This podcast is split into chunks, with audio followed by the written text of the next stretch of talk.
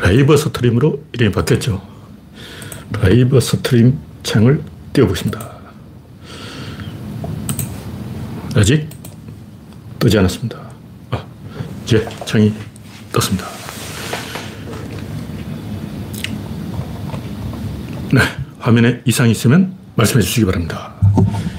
여러분의 구독, 알림, 좋아요는 큰 힘이 됩니다. 오늘은 7월 25일 화요일입니다.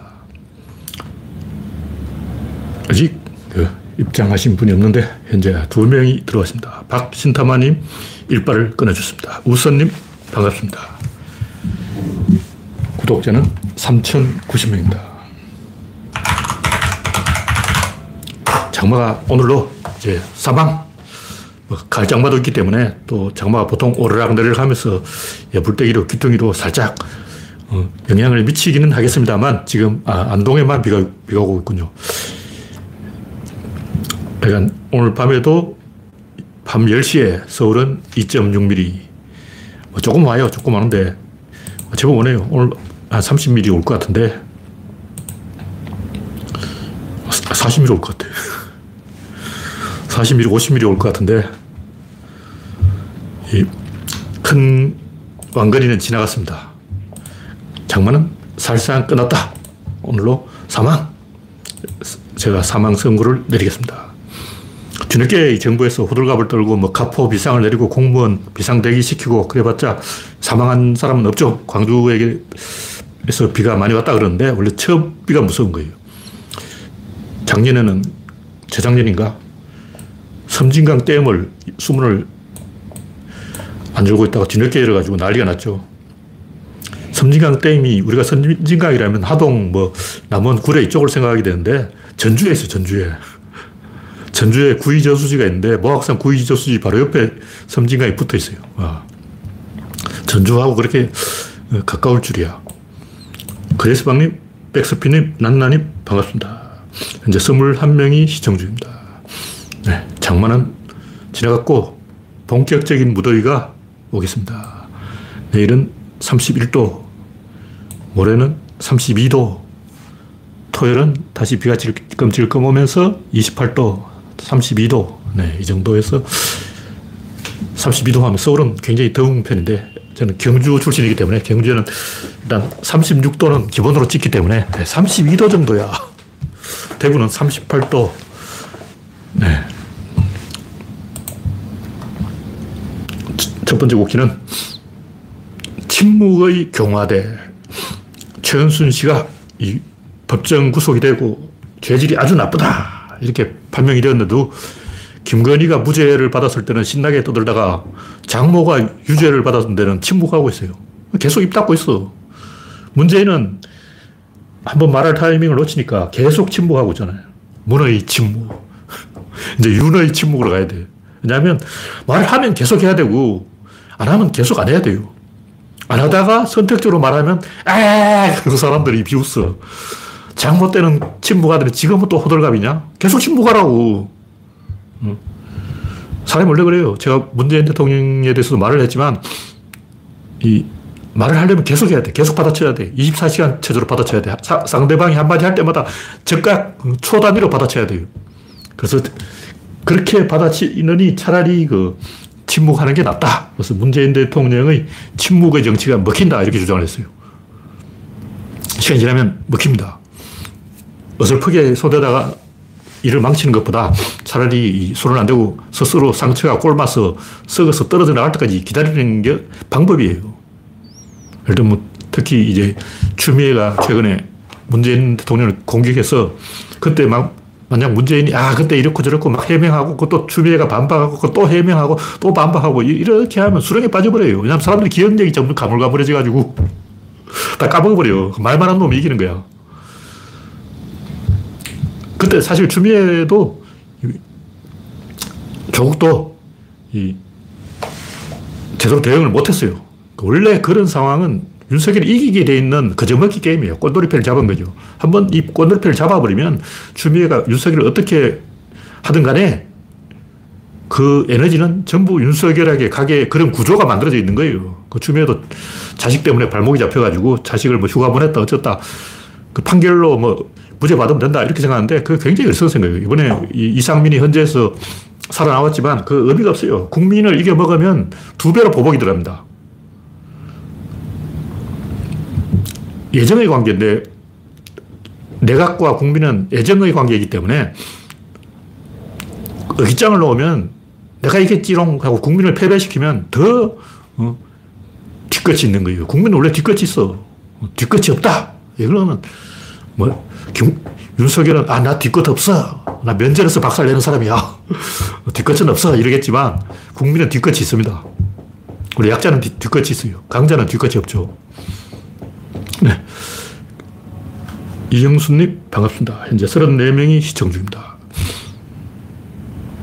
한 번 침묵은 영, 영원한 침묵으로 가게 된다. 곡지는 의사결정장애 윤석열.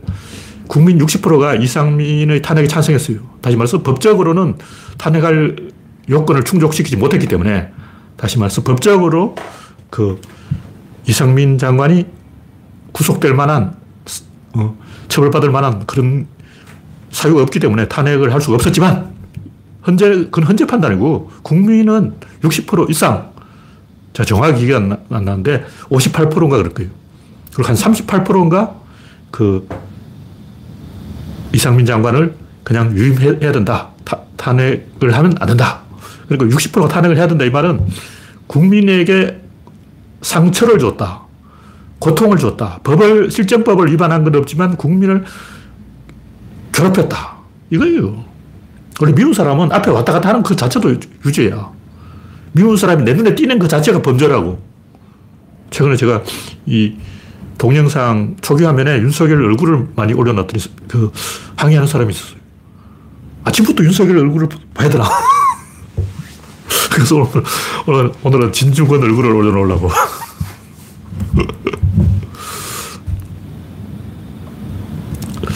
그러니까 두 가지 중에 하나죠. 아서 시 클라크라는 사람이 외계 생명체의 존재에 대해서는 두 가지 가능성이 있다. 하나는 우리 말고 외계인이 더 있거나 혹은 우리 뿐이거나. 근데 둘 다 끔찍하다. 이 말은 뭐냐면 윤석열은 의사결정 장애가 있어서 장관을 바꾸지 못한다. 지금 공, 공석인 자리가 한두 개가 아니에요. 굉장히 많은 자리가 공석에 있어요.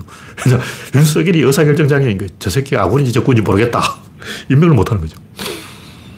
확실하게 약점을 잡아놓고 코를 껴놓고 뒷조사를 해놓고 털어가지고 어, 감옥에 보낼 수 있는 어, 구실을 만들어 놓고 장관에 임명해야 되는데 배신할지 모르니까 음, 의사결정 장애가 있다. 두 번째는 장관을 바꾸려고 해도 사람이 없다. 다른 사람으로 갈아치우려고 해도 사람이 없다. 둘 다 끔찍하다는 거죠. 윤석열이 의사결정 장애가 있어도 끔찍하고 국힘당에 인물이 없어서 장관을 못 바꿔도 끔찍하다. 네, 다음 곡지는 원희룡의 발작. 최근에 이 원희룡이 범죄를 저질렀다는 증거가 쏟아지고 있어요. 너무 완벽하게 설계를 했어. 특검하면 다 걸려요. 근데 최근에 드러난 속임수는 뭐 150원만 추가 비용이 드러난다 그런데 사실은 3천억 추가 비용이 들어간다. 왜냐면 터널을 계속 파야 돼요. 전구간 터널로 뚫어야 돼요. 두 번째는 가평 강촌 ICU하고 이 연결 어디서부터 가평 휴게소서부터 막혀요. 그쪽으로 연결할 계획이 있었는데 그 계획을 숨긴 걸 또 들켰죠. 두 가지 들킨 거예요. 그 외에도 굉장히 많아요. 아예 다른 노선은 검토도 안 해봤다는 정황 증거도 있고 원희룡이 오자마자 바로 지시를 한 정황 증거도 있고 굉장히 많은 어, 의심할 만한 그런 건수들이 있다. 원희룡이 발작하는 거는 딱 봐도 이거는 윤석열을 협박하는 거예요. 너 죽고 나 죽자. 네가 시켰잖아. 네가 시켰으니까 나만 죽을 수는 없다. 그러니까 윤석열이 바로 폴란드에 데려가 버린 거예요. 한동훈을 견제해버려요. 한동훈도 윤석열 약점을 지고 있죠. 한동훈이 휴대폰을 까는 순간 윤석열은 이렇게 되는 거죠. 네, 다음 곡기는 순진한 정의당 10원 한 장 사건. 정의당이 뒤늦게 대국민 사기극이라고 분노했는데, 그러니까 정의당이 윤석열을 대통령 안친 거예요. 자기들이 앉혀놓고 그때는 몰랐고 지금은 알았냐? 어휴. 그러니까 제가 하고 싶은 얘기는 뭐냐면 정치라는 것은 결국 심리학으로 시작해서 물리학으로 끝나요. 전쟁도 심리전으로 시작해서 더 이상 총알을 쏠려고 해도 총알이 없고 더 이상 전투에 투입하려고 해도 병사가 없고 이 상태까지 가야 끝나는 거예요. 그러니까 우크라이나 전쟁이 왜 일어났냐고. 심리적인 이유. 불안하다. 러시아가 언제 쳐들어올지 모른다. 우리가 먼저 선제 공격해야 한다. 예방전쟁. 대부분 전쟁은 심리적으로 일어나는 거예요. 분노 때문에 전쟁이 일어난다. 근데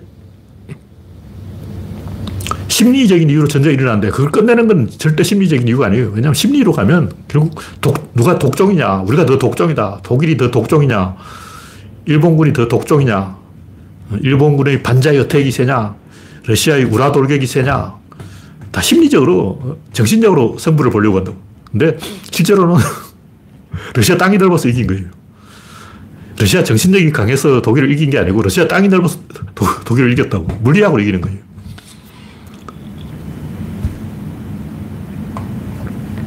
근데 문제는 정의당이 항상 심리적으로 이기려고 그래요. 심리적으로 이기려고 이쪽 저쪽을 사람을 이간질하고 약 올리고 어, 간에 붙고 설계에 붙고 양다리 걸치고 민주당을 엿먹이고 국힘당을 엿먹이고 이런 식으로 얄팍한 짠대가리 굴려가지고 소인배 행동을 하는 거예요.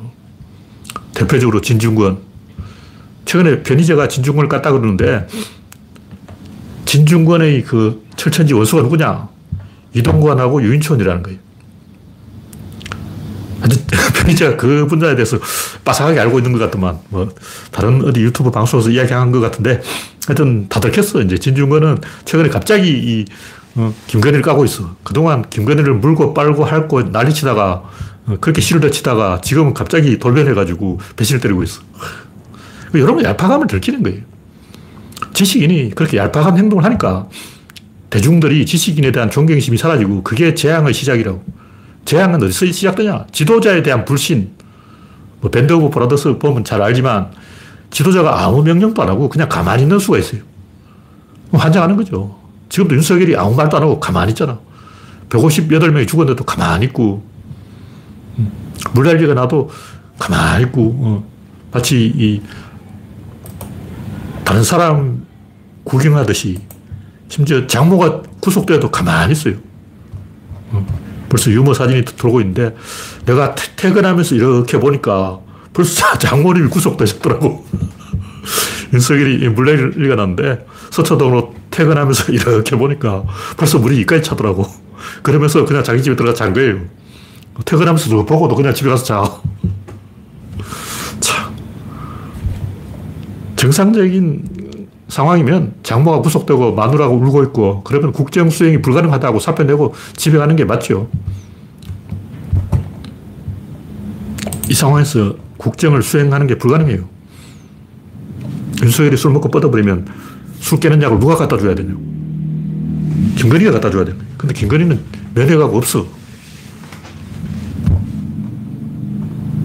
네, 다음 꼭지는 여론조사는 조중동 놀이터. 이 무슨 얘기냐면 여론조사 전문가가 내년 총선에 누가 이길 것인가 하고 질문하니까 대답이 모르겠다.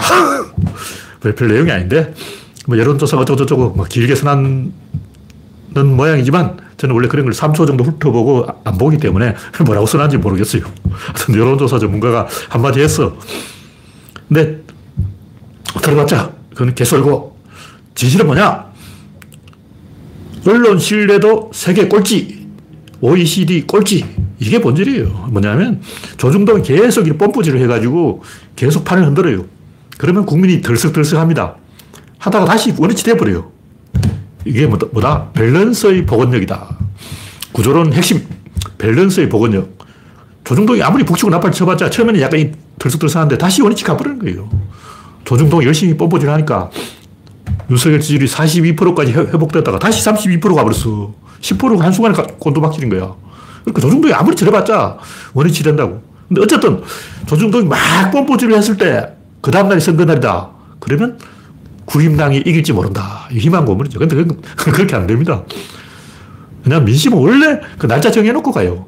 다시 말해서 조중동 일이 뻔뻔질을 해서 국민이 속은 게 아니고 속아주는 척 하는 거라고. 이게 뭐냐면 여론조사 업체가 100개나 난립한 이유는 여론조사가 힘이 있다가 아니고 조중동이 힘이 있다라는 환상인 거예요. 이렇게 그러니까 여론이 언론에 휘둘리기 때문에 결국 언론이 권력이 있다. 이 착각인 거예요. 근데 사실은 언론에 힘이 없습니다. 그게 진실이에요. 여론조사 필요 없어. 여론조사 업체가 100개나 있을 이유가 없다고. 어차피 어, 국민은 50도 50이기 때문에 정해진 대로 가지. 지금까지 윤석열 집권하고 1년 어, 반 동안 북치고 장구치고 온갖 별짓을 다 했어. 지지율이 요지부동이 올라가지도 않고 내려가지도 않았어. 철밥통 30%. 사실상 윤석열 지지율 내가 볼 때 8%예요, 8%. 왜냐면 고정표 30%가 있거든. 그게 이제 여당이 더 많아요. 원래 이 호남 쪽이 인구가 적기 때문에 경상도 인구가 더 많다고. 경상도 인구 프리미엄이 한 10% 돼요. 그러니까 야당은 지지율이 20%가 0%고 국힘당은 지지율 30%가 0%인 거예요.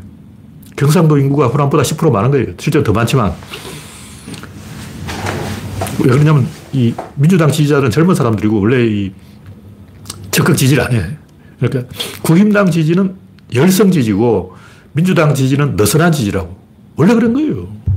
원래 민주당 지지하는 사람은 극성 지지자가 없습니다.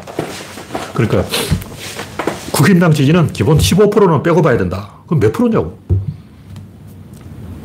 근데 조중동이 그걸 뻔뻔질해가지고 15%에서 몇 프로 올렸냐? 1%도 못 올렸어요. 지금 35%는 원래 갖고 있는 고정표라고. 오늘 여론조사에 윤석열 지지율이 38%라 그러면 실제 지지율은 8%고 그 8%가 조중동 몫이라는 거죠. 조중동 열심히 하니까 겨우 8%밖에 안 됐다. 이 다시 0%로 돌아가는 거예요. 하여튼 이런 식으로 언론이 거품을 만들면 반드시 그 거품이 있는 당이 손해를 봅니다. 왜냐? 옛날 김어준 때문에 우리가 많이 속았잖아. 김어준이 막 뻔뿌질을 하니까, 어, 우리가 선거 이겼냐고. 졌어. 김어준 때문에 진 거야. 왜냐? 김어준이 착시를 만들어가지고 민주당이 이기고 있다는 착각을 만들어버린 거예요.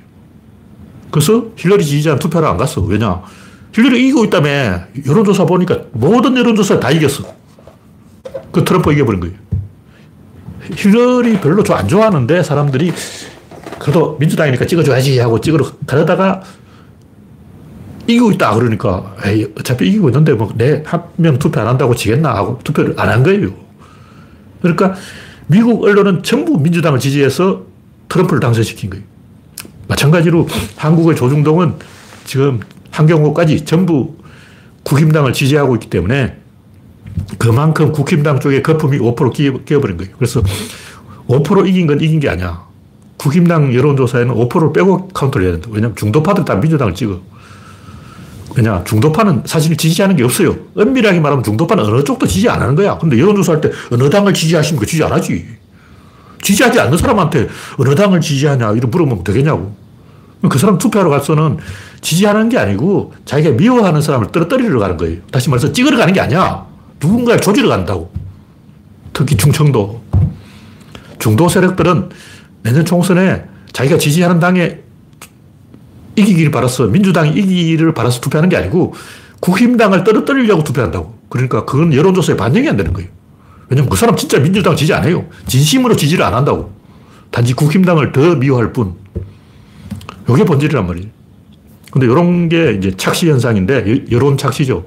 이게 트럼프를 당선시킨 거예요. 지금 이제 여론 착시가 국힘당 쪽에 일어나고 있다. 그런 거죠. 네. 이영수님, 신진용님, 우선님, 반갑습니다. 현재 50명이 시청 중입니다. 네. 다음 곡지는 우크라이나 전쟁의 결말은 뭐 지난번에 제가 조금 이야기했는데 하나 빠뜨린 게 이 비대칭 전력이 없는 한 우크라이나는 이 상태에서 한 발짝도 전진할 수 없다. 이걸 제가 이야기했어요. 마찬가지로 러시아도 전력이 3배 이상 쪽수가 많지 않은 한 절대 이길 수가 없어요. 간단해요. 러시아가 이기려면 300만 동원하면 됩니다. 근데 러시아가 20만 동원해서 전쟁한다. 이건 말도 안 되는 개소리인 거예요. 있을 수가 없는 거죠. 상식적으로 러시아가 지금 국가 시스템이 300만을 동원할 수 있는 그런 구조가 아니에요.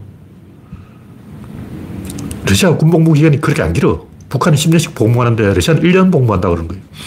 1년짜리 병사를 뭐 석 달 훈련시켜가지고 언제 300만을 동원하겠냐고. 그래서 이 전쟁이 끝나려면 딱 한 게, 크림 대교를 완벽하게 부숴버려야 된다고. 지난번에 부순 건 반 부순 거고, 그걸로는 안 돼요. 그냥 부수는 게 중요한 게 아니야. 부수는 게 중요한 게 아니고 언제든지 크림 대교를 파괴할 수 있다. 이걸 보여줘야 돼요. 간단해. ATACMS 그 포대 한 개만 주면 돼요. 여섯 발들이 탄도미사일, 전술 탄도미사일인데 이 ATACMS 이 포대 한 개가 여섯 발을 쏘는데 여섯 발이 트리, 크림 대교를 때리면 돼. 그럼 이걸 미국이 안 주고 있어요. 왜 안 주고 있냐? 협상을 하려는데 이걸 이게 협상 수단이라고. 협상 수단을 먼저 줘버리면 안 되는 거죠. 왜냐면, 잘못하면 이제, 음, 우크라이나가 모스크바까지 쳐들어갈 수 있어요. 그래서 딱 두 가지는 F-16하고 ATACMS 두 가지라고. 무슨 얘기냐면 지금 당장이라도 바이든은 전쟁을 끊을 수가 있어요.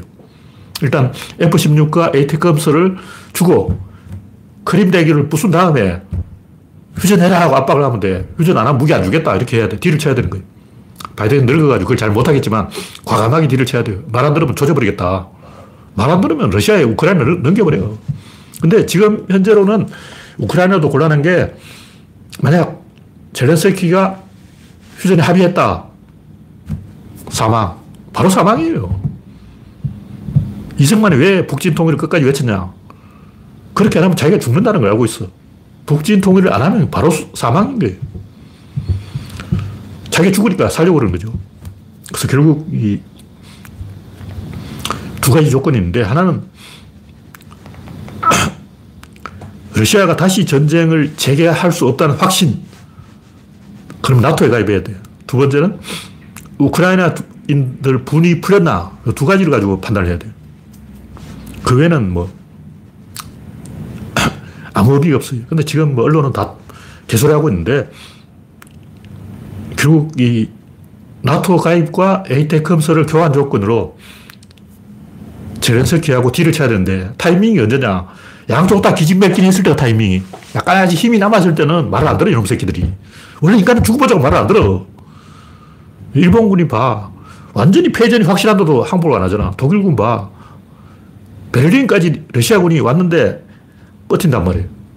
목이 칼이 들어와야 항복을 하는 거예요. 원래 인간이 그런 존재라고. 왜냐? 1차 대전 때 너무 일찍 항복해가지고 2차 대전 다시 한 거예요. 그때 독일은 아직 싸울 힘이 남아있었어. 근데 항복해버린 거야. 그러다 보니까 안 되겠다. 다시 하자. 지금 만약 어설프게 휴전하면 러시아가 또 쳐들어가요. 또 쳐들어가. 그래서 어설프게 휴전하느니 둘 다 기진맥진 상태까지 가야 된다. 이걸 다 알고 있는 거예요. 그래서 미국도 이렇게 팔짱 끼고 무기를 많이 안 줘요. 조금 주는 거예요. 간에 어, 은발에 오줌 누기 요만큼만 무기 주고 이거 줄 테니까 해봐. 이러고 구경하고 있어. 그러니까 미국은 우크라이나가 이기기를 바라지 않아. 적당한 때 에이테컴스를 줘서 크림대기를 폭발시키고 바로 휴전하도록 압박을 넣을 거예요. 그렇게 해야 이게 해결이 되지. 안 그러면 양쪽 중에 어느 한쪽이라도 힘이 남아있으면 해결이 안 돼. 크림대기를 부수는 게 왜 중요하냐면 크림대기를 부수면 러시아가 다시 공격하려고 한 3년 후에 전쟁 준비를 확 해가지고 이번에는 100만 대군으로 가겠다 하고 다시 쳐들어왔을 때 크림대기를 부숴놓으면 보급이 안 되는 거죠. 보급이 안 되니까 전쟁이 어려운 거죠. 근데 그걸 이제 미리 확인 받아놔야 돼요. 3년 후에 쳐들어오면 크림대기를 부수겠다. 지금 그렇게 말해서 늦어. 부숴놓고 그 얘기를 해야 된다고. 일어날 일은 일어난다. 끝이 날 때가 되어야 끝이 난다. 이게 에너지 법칙이라는 거예요. 일어날 일은 일어난다는 거는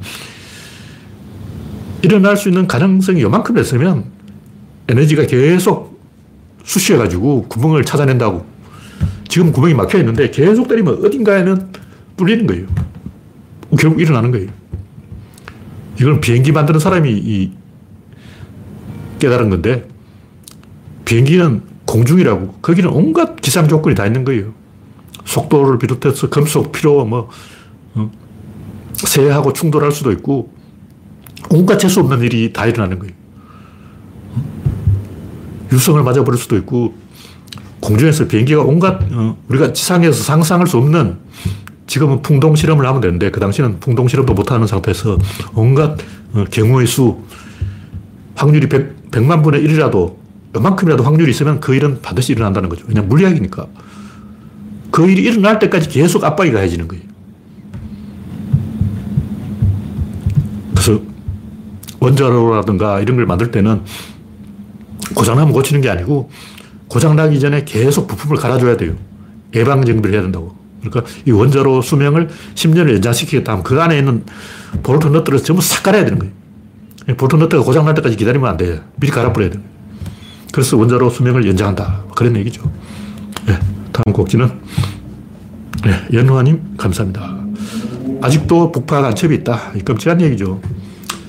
36살 먹은 사람이 자기가 북파 공작원 출신이라 그러는데 살인, 납치 이런 걸 했다는 거예요.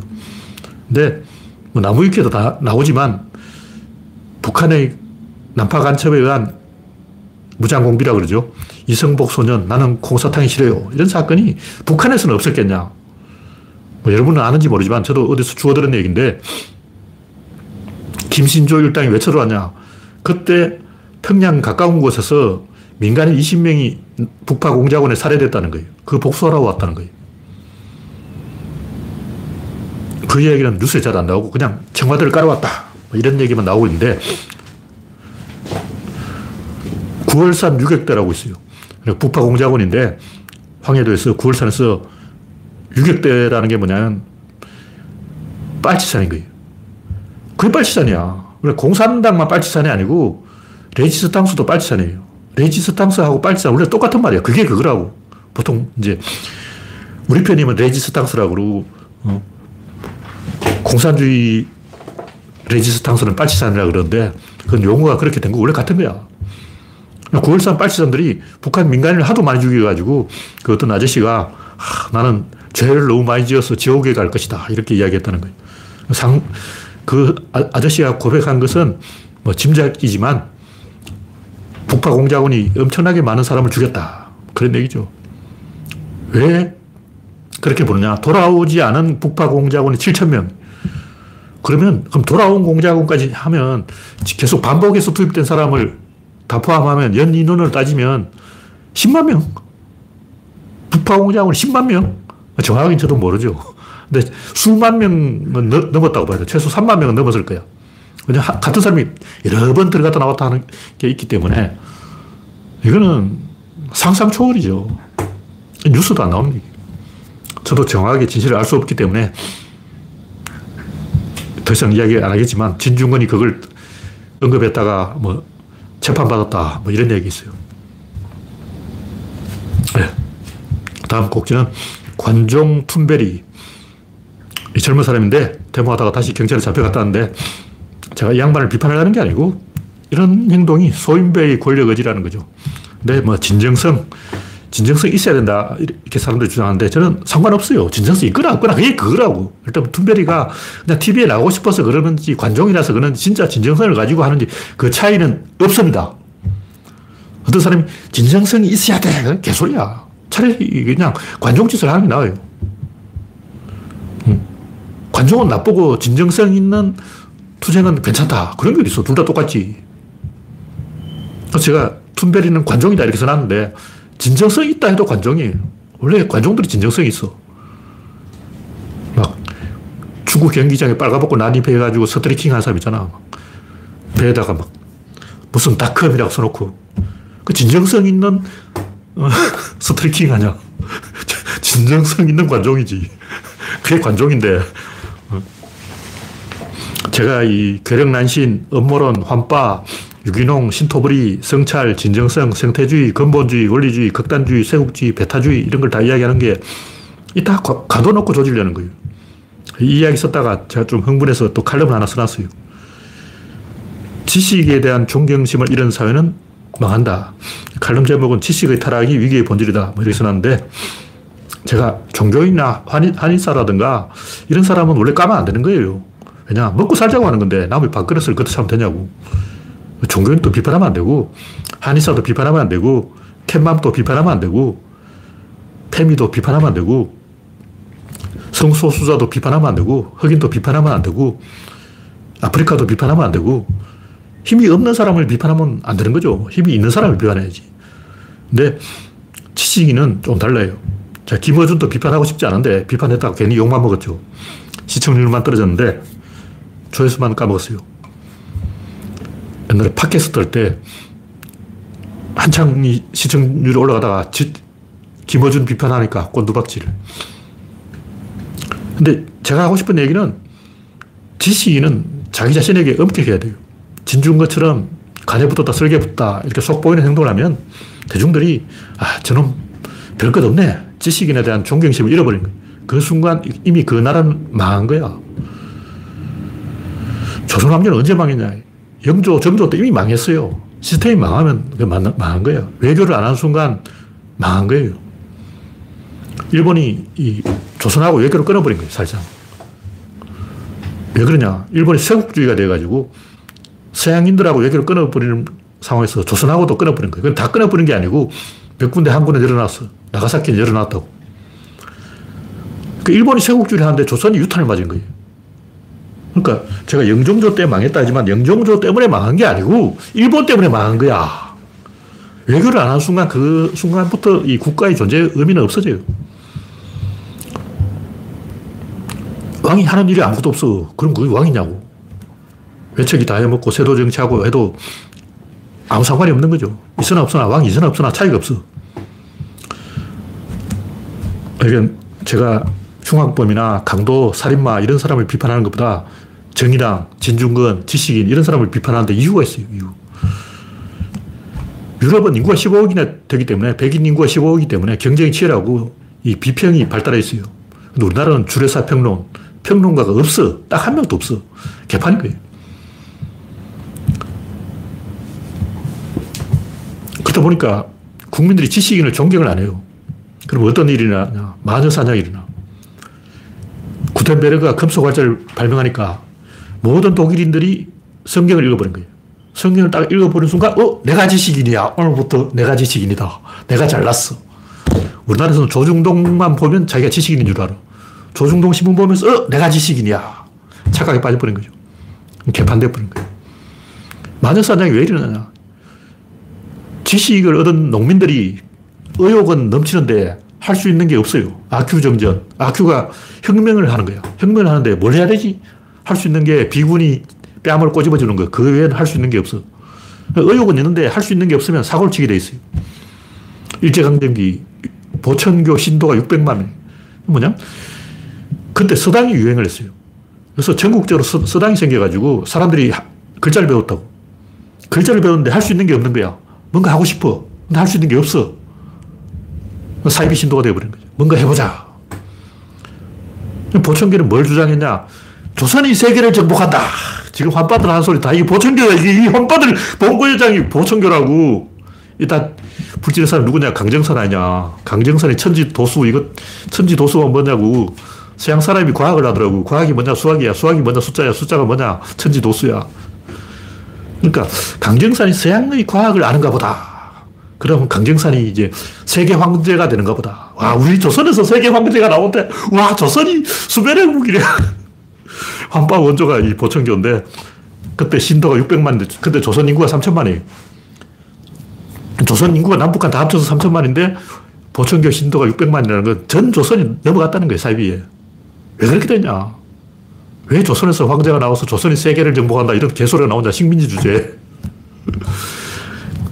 처음 글자를 배우면 갑자기 의욕이 생겨요. 우리 뭔가 해보자. 근데 할 수 있는 게 없어. 그럼 어떻게 되냐? 일배충이 되는 거예요. 다 이 공식이 있어요. 정해진 공식, 공식도 가는 거야. 그래서 지식인이 스스로에게 엄격해져야 되는 거예요. 그러니까 진중권처럼 간에 붙었다, 설계 붙었다. 유인촌, 이동관하고 진중권은 척이져 있어요. 이걸 변희재가 폭로했다 그러는데 그러니까 제가 하는 얘기는 챔피언에 대한 존경심, 전문가에 대한 존경심, 지식에 대한 존경심, 이게 있어야 되고, 이게 교양이에요. 교양이라는 게 뭐냐? 무식한 놈도 손님을 만났을 때는 아는 척 하는 거야. 평소에는 그냥 아 하다가 손님이 딱 들어오면 갑자기 가스를 딱 꺼내 쓰고 도포를 딱 꺼내 있고 상놈인데 말이야. 상놈 또 선볼 때는 가수고 도포 입고 봐요. 상놈이라고 선볼 때막 어, 없이 선 보는 건 아니죠. 손님을 만날 때는 갑자기 지식인 행세를 하는 게 그게 교양이에요. 근데 우리나라 사람들은 그냥 손님이 워낙 많아. 신경도 안 쓰고, 어? 개판 치는 거죠. 한번 개판 치기 시작하면 끝이 없어요. 근데 유럽은 백인 인구가 15억이나 되기 때문에 지식에 대한 존경심이 있는데 우리나라는 지식 자체가 없어요. 개판돼가지고 지식을 경멸하는 거예요. 진중권 하는 짓 딱 보면 속을 다 들키는 저 인간 저렇게 할 줄 내가 알았다. 저 인간 내 저럴 줄 알았어. 이렇게, 이렇게 돼버리는 거예요. 제가 여러 번 얘기했지만 조선시대 통신사는 일본에 가면서 배가 풍랑을 만나서 배가 침몰될 위기가 된 거예요. 선원들이 일제히 몰려와가지고 의사또 인간 빨리 적삼을 벗어서 바다에 던지소서. 용왕님이 노했습니다. 동해 용왕이 노했어요. 그때 의사또가 아 그런가? 그럼 빨리 적삼을 벗어서 바다에 던져야 되겠네? 이런 짓 하면 망하는 거예요. 그 순간 아웃이야. 그때부터 선원들이 자기가 대장이야. 내가 용왕에 대해서는 더 잘 알지. 의사또가 뭘 아냐고. 내가 용왕에 대해서는 전문가야. 이렇게 되어버리면 아무도 말을 안 듣는 거예요. 이미 나라가 멸망한 거죠. 조선시대 선비들은 기백이 있어서 이놈! 하고 호통을 쳐가지고 선원들을 다 제압하고 풍랑은 한시경이 지나기 전에 가라앉았을 것이다! 이렇게 어, 예언을 해가지고 다 제압을 한 거예요. 그때부터 이제 선원들이 탐복해가 우리 의사또 영감 최고야! 이렇게 되는 거죠. 그렇게 제압해야 되는데 진중권 같은 또라이들이 김건희를 물고 핥고 빨다가 지금은 와서 이제 김건희 욕하고 다녀. 이런 짓을 하니까 속 보이는 행동을 하니까 의연하지 못하게 어? 경거망동을 하니까 오두방정을 떠니까 지식인이 우습게 보이고 지식인이 우습게 보이면 끝난 거예요. 끝났어요. 그 사회는 망했어.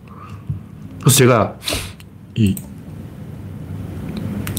김어준의 음모론이라든가 UFO, 뭐 한의사, 종교인 이런 굳이 비판할 필요가 없죠. 캔맘 이런 굳이 비판을 비판할 필요가 없는데 제가 이런 걸 다 비판하는 이유는 지식인이 존경받는 사회가 되려면 그 정도 해야 된다. 지도자가 존경을 받고 챔피언이 존경을 받고 전문가가 존경을 받고 그래야 사회가 돌아가는 거예요. 그러려면 지식인이 스스로 엄격해져야지 지식인이 양아치처럼 강준만 봐. 안철수 따까리 하고 창피하게 나 같으면 자살했어. 쪽팔리게 어떻게 그런 짓을 하냐고. 안철수 딱 봐. 아스퍼가 아니야. 그 삼수 안에 깨뚫어봐야지. 어휴. 네. 다음 꼭지는 경주 열암곡 불상 세우라. 학자들이 불교 신도들의 고통은 안중에 없는 거예요. 그냥 뭐 눕혀놓자 그러고 뭐, 어? 잠 빠진 것도 문화재다 그러고 정신 나간 거예요. 정신 나간 거예요. 우리나라 불교 신도가 3분의 1인데 국민 3분의 1이 고통이 안 느껴지냐고. 삐딱하면 안 돼요. 건물도 삐딱하게 지으면 안 되고 버섯집, 그 집이 아니야. 집에 괴목이라든가 삐딱한 거 갖다 놓으면 안 돼. 귀신 나오는 거, 뭐, 이상한 거, 시골 식당에 가보면 뭐 이상한 거 주워 하다가, 어휴, 꼬물 수집 없지 않냐? 막 집에도 이상한 걸 다 갖다 놔요. 교양이 없는 거야. 무식이 통통 튀는 거예요. 못 배웠다는 티를 그렇게 내야 되냐. 당금주 이런 거 막 진열장에 갖다 놓고 창피한 거 다 버려. 부끄러운 줄 알지. 그런 걸 왜 갖다 놔. 좀 글자 아는 사람이 지식 있다고 갖다 보고, 아, 집구석에 왜 귀신 나오는 걸 다 갖다 놨냐. 미쳤나. 비웃는다고. 물론 모르는 손님은 뭐 상관없죠. 근데 아는 사람이 가끔 있잖아. 원래 경주에 있는 모든 마애불은 지붕이 있어요. 부처님이 비를 만나는 건 상상할 수 없는 거예요. 다시 제대로 복원하려면 지붕을 씌워야 되는데 이미 이제 지붕이 다 날아갔고 부처님 코, 콧등이 다 날아갔어요.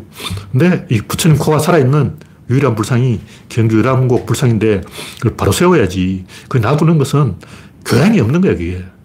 민중의 고통을 모르는 거예요. 염치가 없는 거죠. 네, 다음 곡기는 외계인은 없다. 뭐 아까 한 얘기하고 똑같은 얘기인데 제가 외계인 이야기를 계속 하는 이유가 지식인이 자기 스스로에게 엄격해져야 한다. 거예요. 말을 똑바로 해야 되는 거예요. 미확인인데 어떻게 비행 물체냐고. 확인되지 않았으면 비행이 아니고 비행이 아니면 물체가 아닌 거예요. 귀신 확인 안 됐죠. 도깨비 확인이 안 됐죠. 흑개비 확인이 안 됐죠. 귀신, 도깨비, 흑개비는 있다고 치는 게 아니고 없다고 치는 건데 왜냐면 확인이 안 됐으니까. UFO도 확인되기 전까지는 없는 거예요. 황민구 교수인지 박사인지 그 양반이 좀 아는 사람인데 그 사람은 사진 전문가라서 다 아는 것 같아요. 그때 보면 벌레, 새똥 이런 거 찍어놓고 막 다른 공중에서 떨어진 새똥을 찍어놓고 UFO라고 그러고 딱 보면 그 사진 퍼져 있고 번져 있고 색 번짐 현상, 잔상 효과 이거 모르겠냐고 어린애도 알겠구만. 그 뻔히 보이는데 어, 잔상이 뻔히 보이는데 헛소리를 하고 있는 거예요. 부끄러운 줄 알아야지. 제가 계산을 대충 해보니까 외계 은하는 다른 은하는 빼고 그 이딴 골치 아파요. 만약 다른 은하에서 온다면 외계인이 한 100억 마리 와가지고 지구가 무거워져. 지구 가라앉아. 외계인 오버 투어리즘이 골치 아픈 거야. 우리 은하만 계산하면 우리 은하 안에 우리 지구보다 더 빨리 이 생명체를 진화시킨 별이 있을까? 저는 없다고 봅니다. 양심적으로 내가 한테 내 생각을 물으면 0이라고 대답해요. 근데 과학적인 근거는 없고, 이 드레이크 방정식을 계산해 보면 그 한없이 0에 가까워져요. 왜냐하면 이 아무리 봐도 지구는 너무 운이 좋은 것 같은 거예요. 지구가 운이 좋은 별이라는 증거는 굉장히 많아요. 이것도 조금 계산을 여러 가지로 다르게 할 수가 있는데, 예를 들면, 지구 역사 50억 년 전에 생명 진화 역사는 한 5억 년밖에 안 돼요. 40억 년 전부터 생명이 있긴 있었는데, 아주 이 원시적인 단계고, 세포가 발전한 것은 5억 년이다. 근데 왜 그렇게 늦었냐? 요걸 어떻게 해석하느냐에 따라서 요걸 조금 다르게 해석하면, 우리 은하에 한 100개가 있다. 외계인이 한 100명은 있는 거예요. 100곳에는 외계인이 있는 거예요. 근데 천 곳, 만 곳은 없어요. 왜냐? 만 곳쯤 있다면 충분히 이웃 별로 갈 수가 있기 때문에 서로 왕래해서 이미 전쟁 나서 다 죽었어. 자기들끼리 치고받고 전쟁에서 다 게임 끝이야. 그래서 외계인이 만 곳, 뭐 10만 곳, 100만 곳은 없고 있다면 행성이 100개 이하인데 드레이크 방정식으로 보면 지구 빼면 거의 0개에 근접한다. 이렇게 볼 수가 있어요. 생명체는 많이 있어요. 생명체는 많이 있는데 지구와 교통을 할 수 있는, 교류를 할 수 있는, 지구까지 올 수 있는, 지구에 전화를 할 수 있는, 어, 지구에 드론을 파견할 수 있는 그 정도로 발전해 있는 외계인은 없거나 없는데 가깝다. 이렇게 볼 수 있는 거죠. 근데 중요한 그게 아니고 중요한 건 이런 외계인 이야기 왜 나오냐고. 사람들이 평등해지기를 바라는 거예요. 외계인 나타나면 그 순간 전 지구는 평등해 버린 거예요. 외계인 앞에서는 뭐 잘난 척 해봤자 소용이 없고 잘난 놈도 없고 못난 놈도 없는 거예요. 새로운 기준이 만들어진 거예요. 메시아하고 똑같은 거예요. 메시아가 딱 오는 순간 모든 인간이 만일 평등하다. 어, 강남에 살고 뭐 서초동 산다고 해서 메시아가 봐주겠냐고. 어, 메시아가 오는 순간 나 서초동 살아. 의미가 없어. 메시아를 기다리는 심리, 외계인을 기다리는 심리, UFO를 기다리는 심리 똑같은 거예요. 권력, 의지라는 거죠. 권력에 대한 갈망이 인간을 음모론, 괴력난신, 극단주의, 원리주의, 배타주의, 쇄국주의 이런 이상한 짓을 하게 만드는 거예요. 네. 오늘 마지막으로 인간의 한계. 진짜 이제 마지막에 마지막에 마지막. 제일 첫 줄을 뭘 쓸까? 그러다가 인간은 다 바보인가? 아, 이게 폭탄선이에요, 폭탄선은. 이건 마르크스의 공산당 선언 뺨치는 폭탄선언이다. 인간은 다 바보인가? 바보다. 이렇게 선언을 해버린 거예요. 그 사람들이, 그래, 니는 잘났냐? 그러죠. 잘났냐, 못났냐가 중요한 게 아니고, 인간은 생각을 안 해요. 그냥 생각할 줄 몰라. 왜 생각할 줄 모르냐면, 생각하는 도구가 필요한데, 도구가 없어. 바보라고 할 수밖에 없는 거예요. 그러니까 이렇게 이제 피하 구분을 딱 해야 되는 거죠. 칼로 딱 잘라버리고 투쟁을 시작하는 거죠. 인간의 언어, 생각, 무의식, 본능, 이것은 문제의 존재를 집단에 알리고 위기의식을 공유하고 집단을 결속해서 권력을 만드는 데 초점이 맞추어져 있지 생각하는 데 초점이 안 맞추어져 있어요. 왜냐? 생각하면 굉장히 피곤해져. 적군이 막 달려오는데 호랑이가 막 덤벼드는데 그 생각하고 있어봐. 빨리 도망가야지. 늑대가 쫓아오는데 사슴은 직진만 하는 거예요. 사슴이 생각을 해가지고 아, 늑대를 따돌리려면 직각으로 꺾으면 되겠지? 그러다가 잡혀 먹혀. 그렇게 머리 좋은 사슴은 생각하다가 살아남을 수 없어요. 인류의 조상은 천 개체 이하로 줄었어요. 왜냐? 생각하다가 다 잡혀 먹힌 거야. 막 도망가다가 딴 생각하고 어, 사자가 쫓아오는데 생각하고 있어도 되겠냐고. 미친 듯이 도망가야지. 생각한다는 것은 굉장히 위험하기 때문에 인간은 문제가 있으면 집단에 알려, 알리려고 해요. 어린애는 울어버려요. 울어버린다는 것은 맹수를 끌어들이는 행동이죠. 집단을 인질로 잡아버린 거예요. 협박을 하는 거예요. 나를 어, 돌보지 않으면 울음을 터뜨려서 호랑이가 찾아오게 만들겠다. 그런 협박이죠. 어떤 4차원 초능력, 업무론 이런 괴력난신 개소리는 결국 사람을 압박하는, 사람을 쥐어짜는, 어, 사람을 인질로 잡는 그런 행동인 거예요. 인간은 생각을 하는 것보다 서로 상대방을 때려주는 거예요. 여당은 야당을 때리고, 야당은 여당을 때리고, 거기서 아이디어가 나오는 거예요. 그러니까 가끔 윤석열이 뭔가 기가 막힌 행동을 했다. 그럼 야 당한테 존나 얻어맞은 거야. 야당이 좀 열심히 했다. 그 여당한테 얻어맞은 거야. 존나 얻어맞아야 인간이 머리가 좀 돌아간다고. 그러니까 서로 상대방 대가리 때려주는 거야. 너 생각 안 했지? 팍 때려주고. 자기 머리로 생각 안 하고 왜 이 부조, 상호 부조를 하고 있냐고. 부조금을 내고 있어. 서로 상대방이 생각하도록 도와주고 있는 거야. 여당은 야당을 도와주고, 야당은 여당을 도와주고, 서로 삽질 경쟁, 바보 경쟁, 망치기 경쟁, 이런 짓을 하고 있다고. 그러다 보니까 결국 이 성찰, 진정성, 생태주의, 유기농 이런 인질범 정치를 하고 있는 거예요. 누가 이기냐? 치킨 게임 벌어지면 핸들을 용접해버렸는데 이기는 거예요. 나는 핸들을 용접했다 하고 선언 하면 저쪽에서 핸들을 꺾을 수밖에 없지. 왜냐면 상대편이 이미 핸들을 용접해버렸기 때문에 꺾고 싶어도 못 꺾어. 다 그런 짓을 하고 있는 거야. 마키아벨리즘이죠. 진실에는 관심이 없고 사설 권력에 관심이 있다. 윗세를 부리고 거들먹거리고 사람을 이겨먹으려고 하고 뭐뭐를 하지 마라. 터부를 생산하는 거예요. 기독교든 불교든 무슨 종교든 뭐를 하지 마라. 존나게 많아요.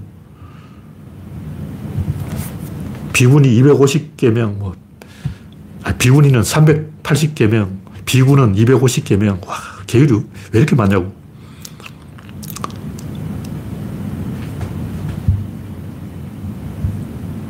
생각을 어떻게 해야 되냐. 자연을 복제하면 됩니다. 이 간단한 거예요. 자연이 어떻게 하는지 딱 보고, 어, 저렇게 하는 거야. 나도 저렇게 해야지. 따라하면 돼요. 자연은 어떻게 하냐면 질, 입자, 힘, 운동량, 칸을 다섯 개 만들어 놓고 칸을 채우는 거예요. 질, 입자, 힘, 운동량하고 채우면 돼. 근데 우리는 집합과 원소 중에 원소 위주로 생각을 해요. 원소가 뭐냐? 질, 다음 입자, 여기에 원소예요. 그럼 질은 뭐냐? 이게 집합이라죠. 그 집합은 원소에 없는 뭐가 하나 더 있어. 플러스 알파. 근데 플러스 알파는 일본 말이라고 하니까 우리가 이제 플러스 알파라는 말을 쓰면 안 되고 뭔가 하나가 더 있다. 그게 뭐냐? 압력이다. 일단 뜨거운 것과 차가운 것이 있으면 뜨거운 것은 차가운 것에 없는 뭐가 하나 더 있어요. 그냥 뜨겁다 차갑다가 아니고 저울에 달아보면 뜨거운 게 더 무겁다는 거예요. 우리가 생각하면 뜨거운 거나 차가운 거나 똑같은 물건인데 그냥 성질이 다를 뿐 어, 똑같다. 아니에요. 뜨거운 게 더 무겁다. 실제 질량이 더 많다는 거죠.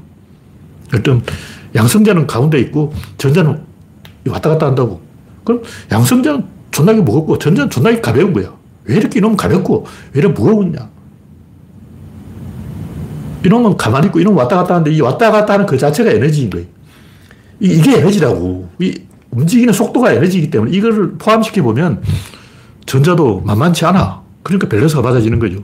우리가 생각하면 그냥 전자는 왔다 갔다 하고 정신없고 양성자는 점잖고 그런데 전자의 왔다 갔다 하는 그 자체가 에너지라는 생각을 해야 돼요.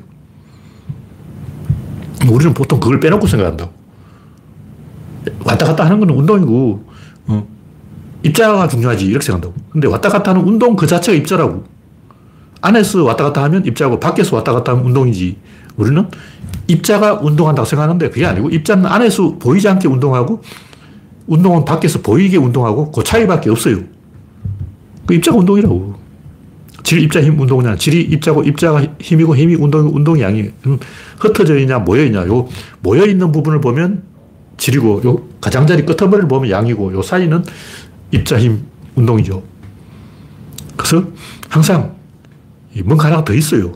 근데 뭔가 하나 플러스 알파를 이야기하지 않으면 그 거짓말인 거예요. 좀 사람들이 뭐라고 속닥거리고 있다.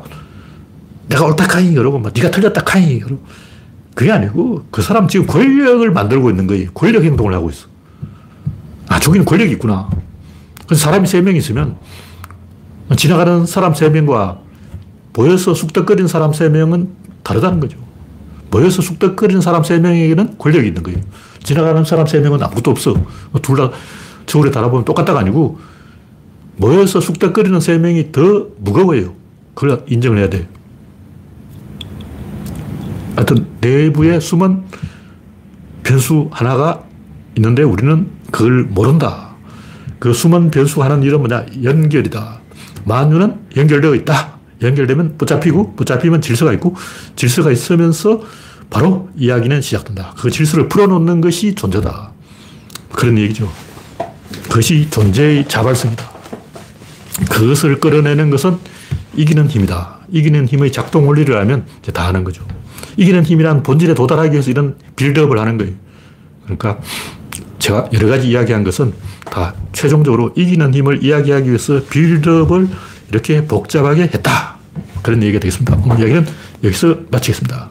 참석해주신 66명 여러분 수고하셨습니다. 감사합니다.